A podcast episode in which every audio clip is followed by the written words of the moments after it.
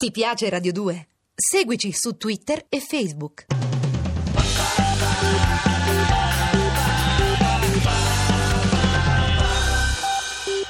Ha lottato contro l'apartheid. È stato rinchiuso per 27 anni in prigione. È diventato la bandiera della lotta al razzismo. Ten, 10 storie per 10 idoli, con Massimiliano Bruno, a cura di Gerardo Panno e Lorenzo Lucidi, regia di Andrea Cacciagrano. Oggi parliamo di Nelson Mandela. Allora, alcuni paesi li associ a cose belle, altri invece non si sa perché li associ a cose brutte. L'Italia, per esempio, eh, veniva sempre associata al Colosseo, la pizza, il mare, la Francia era associata alla Torre Eiffel, le crepe, Alain Delon, l'Olanda sono i mulini, la Spagna sono i toreri, il Messico i sombreri. Ma il Sudafrica? Il Sudafrica per anni è stato associato all'apartheid. Per anni è stato associato al nome di Nelson Mandela, che era tenuto in prigione contro la sua volontà. È stato associato a un personaggio come Biko, che è morto per la libertà. Ecco, Nelson Mandela era stato liberato da poco ed era diventato per tutti il simbolo mondiale della rotta della resistenza al razzismo. Quel giorno, il giorno in cui per la prima volta ho messo la testa su questo personaggio, c'era la finale del campionato mondiale di rugby finale dei mondiali del 1995. Ora, io il rugby siamo due cose diverse, cioè nel senso, non, non lo conosco. Eh, ricordo soltanto che avevo Adriano, un mio compagno di scuola del liceo, che, che era mm, un giocatore di rugby che mi raccontava sempre gli allenamenti, le cose, però non, non sapevo molto.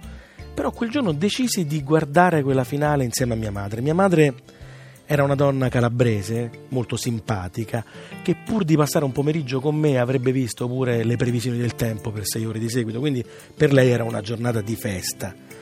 E io mh, mm, ero molto curioso di vedere quella partita, gli, gli Springboks sudafricani contro gli All Blacks neozelandesi.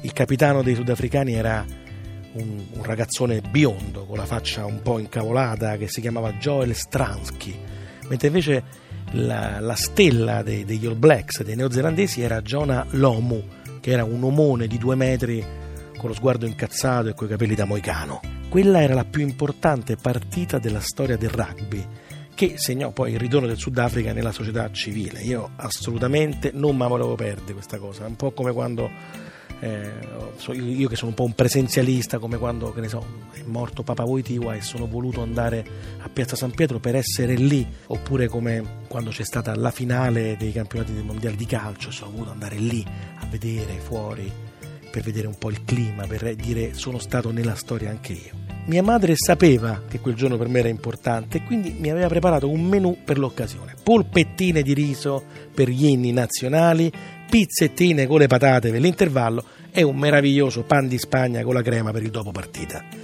Io stavo lì, sdraiato sul divano e mia madre semplicemente mi guardava mentre guardavo la televisione, rimboccandomi il bicchiere di Coca-Cola ogni sei minuti.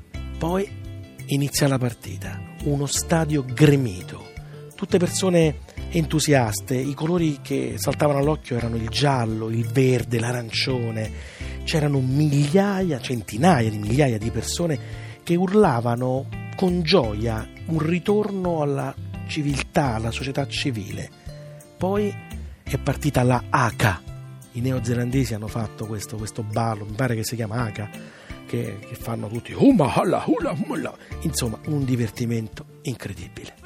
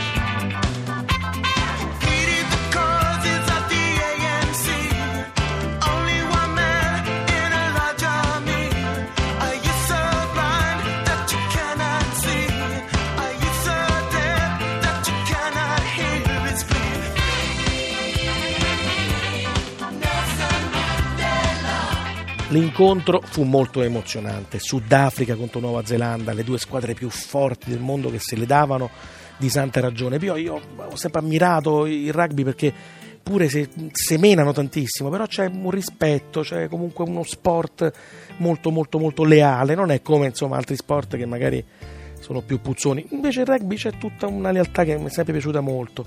E poi era una partita veramente stellare, non era come quelle che vedo ogni tanto ultimamente. Mi è capitato di vedere eh, la partita che l'Italia ha perso contro gli inglesi. E, insomma, mi è piaciuta di meno, non era granché. Poi sono andato anche una volta a vedere Italia-Galles allo stadio Flaminio ed era bello tutto il clima intorno, non c'era una tifoseria contro l'altra, eravamo tutti insieme a godere di queste continue disfatte dell'Italia. Lì invece, lì invece c'era un clima meraviglioso, una festa.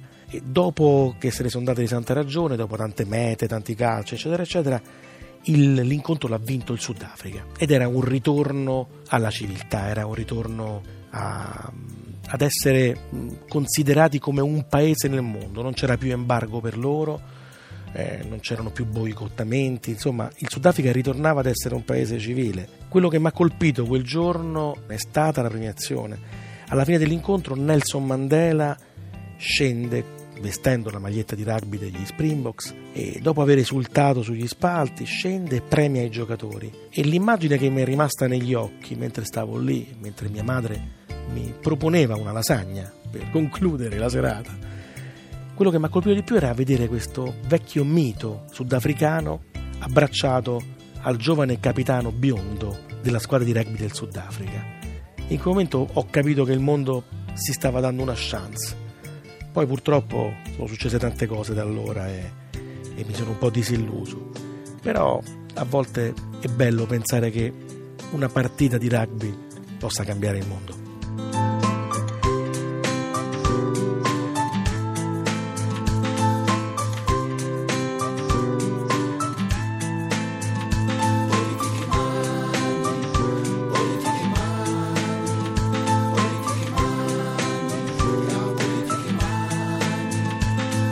Politicien, ayana me, ayana me, ayana me. Politicien, ayana me, ayana me, ayana me. Anye sunyuli bwala,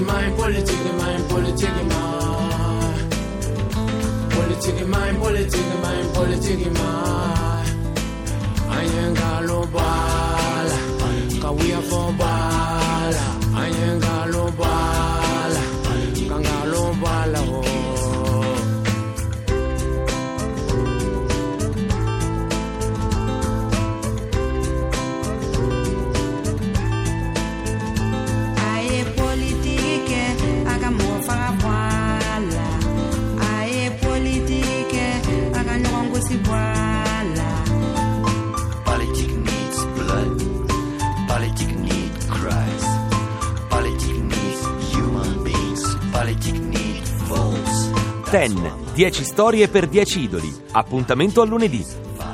Le puntate sono scaricabili in podcast sul sito radio2.rai.it.